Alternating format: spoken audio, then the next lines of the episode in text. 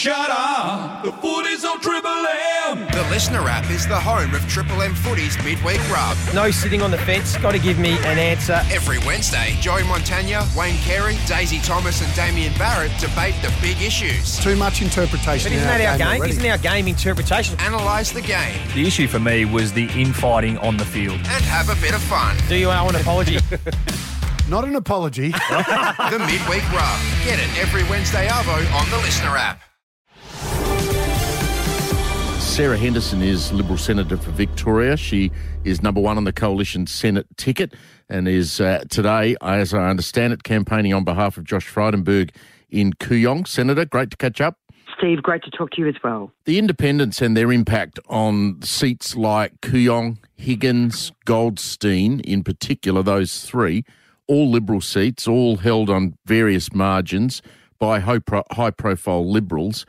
Why is it that none of these independents actually stand in marginal Labor seats, do you think? Well, that's because they're all Labor activists in disguise. Um, there's no coincidence, Steve, that they're all running against uh, uh, Liberals. This is uh, uh, a complete and utter fraud. And not only is it a fraud, but if you look at someone like Monique Ryan, who talks about integrity, she can't even tell the truth about who she is.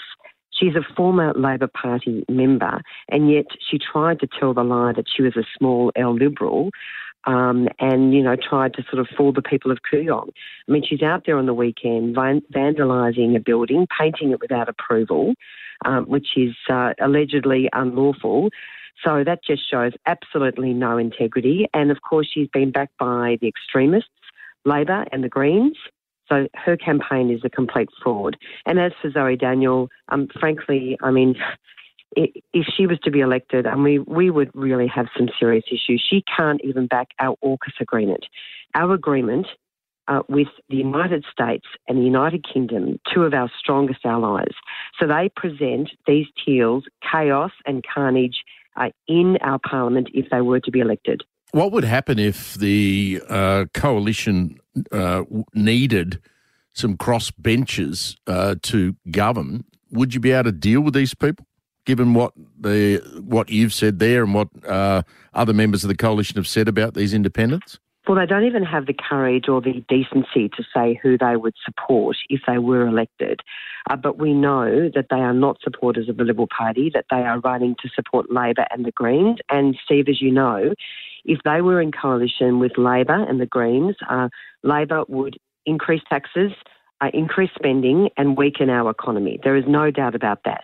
The Greens obviously have a very strong agenda to slash private school funding, to slash defence spending, and to introduce a death tax. So uh, there is enormous. they say they wouldn't do that. Well, that's their that's their policy platform, and that's what they've been very strong on in the past. So they're just trying to sneak into government.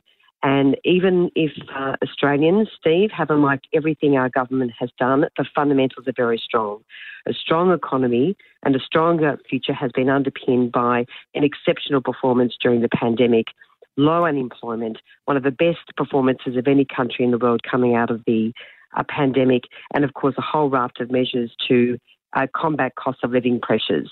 Uh, so, our focus, of course, is all about building that strong economy, stronger future, and making sure that we continue with our plan to, um, you know, keep unemployment low, create more jobs, and guarantee the essential services. But, Steve, uh, as I say, even if there were some concerns from some Australians about our government, we cannot risk this chaos. We cannot risk this uncertainty.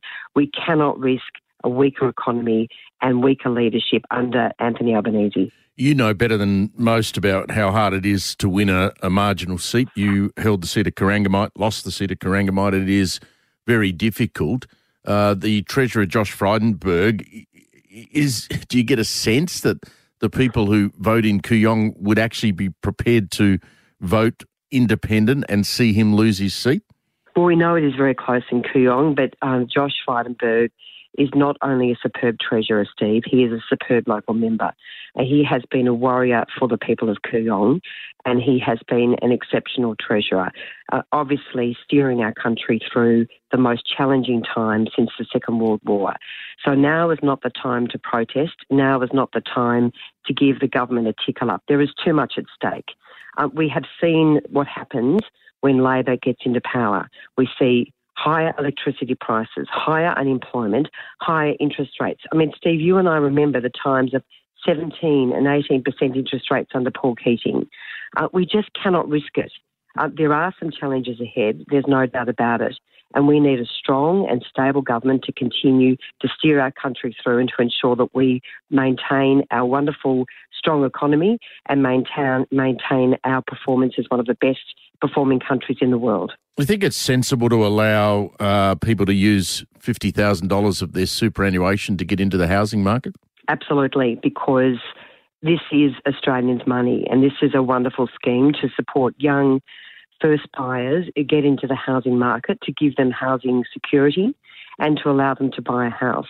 Uh, I mean, Labor and the unions oppose this policy because industry super funds are used as a slush fund for the unions. Frankly, this is the money of Australians and it is a very wise investment. And for those uh, who do want to buy their own house, this is a great opportunity. And that's why I think this has been so warmly welcomed uh, across the board today, except Isn't it too much of a temptation, though? I mean, you and I have grown up in the period I can remember pre 1990 where I was earning a good income, but there was no superannuation. It, it was introduced and we, you know, now it is there as a retirement nest egg for people. Isn't it too much of a temptation to just say as a, a youngster, okay, I'm going to take 50 grand out of there and buy a house? Well, what no, are they going to do when they get to 65 or 70? Well, housing security, Steve, is one of the most important ways that Australians can alleviate um, poverty. And I heard Tanya Plibersek uh, making some comments about this policy. Well, she didn't um, understand it. And it was, I mean, she just doesn't understand the policy. You've got to have 5% of your own deposit um, up front. And when you sell the house, there's an obligation to repay your super fund. Uh, including any gain that you make. So it's a very measured, sensible policy, and it allows young Australians to get into the housing market to provide for their future and to use their superannuation to do exactly what it's meant to do, and that is to invest in your future. The uh, the Labor scheme is that they would uh, have a forty percent equity in your in your house. You don't believe that's a good idea?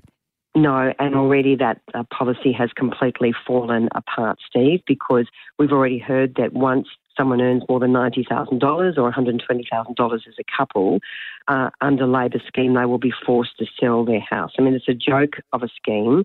It's another example of Labor not thinking policies through, whether, you know, they failed to understand the unemployment rate, the cash rate, they haven't had their health policies costed. They don't know their NDIS plan. And it's just another example of really poor work in terms of developing policy. So uh, this is a really our our super scheme for first time buyers is a wonderful opportunity for young Australians. It's, it's very positive. Um, it will allow young Australians to invest in their future, and that's exactly what the superannuation scheme is there for. Before I let you go, I wrote a column at the weekend about how I had a, a friend of mine, I thought he was having a stroke or a heart attack, and we waited an hour uh, in Rosebud for a paramedic ambulance to arrive, an hour. I know you've represented regional Victoria uh, over much of your political career. Um, yes, health is run by the states, but I've heard no discussion during this federal election campaign uh, about how health is going to be improved under either side. How can it be that someone would have to wait an hour, potentially a stroke victim, to, to have an ambulance arrive? Well, it's absolutely disgusting, and it just goes to show that Daniel Andrews, I think his time has run out, Steve. Not only is this government riddled in allegations of corruption, um, there is continuing incompetence and, frankly, brutal neglect. And Matthew Guy has been incredibly outspoken about this issue, uh, as has the state Liberal team. And, of course, as you know, under our government, we are delivering record uh, health funding to all Australians. It's not but being spent absolute... very well, is it? Well, of course, much of our funding goes to the states, and, and we have been very concerned about how the states have been spending in health. I mean, I have a look at an example locally where you know, we made a, a $50 million contribution to the Daniel Andrews government for a new women's and children's facility for Geelong. Um, it hasn't seen the light of day. Uh, basically, Daniel Andrews is absolutely failing Victorians when it comes to delivering the critical health services they need. And it's an absolute disgrace that someone has to wait an hour for an ambulance. Um, it's just one more reason to chuck Daniel Andrews out. Good to catch up. Good campaigning today. Thanks for your time. Yeah, great to talk to you. Thanks so much. Steve. Thanks. Sarah Henderson there, Liberal Senator in Victoria. Thanks for listening to this Australia Today podcast. You can tell Steve what you think. Call Australia Today on 1300 23 99 99. LiSTNR. Shut up! The footy's on Triple M!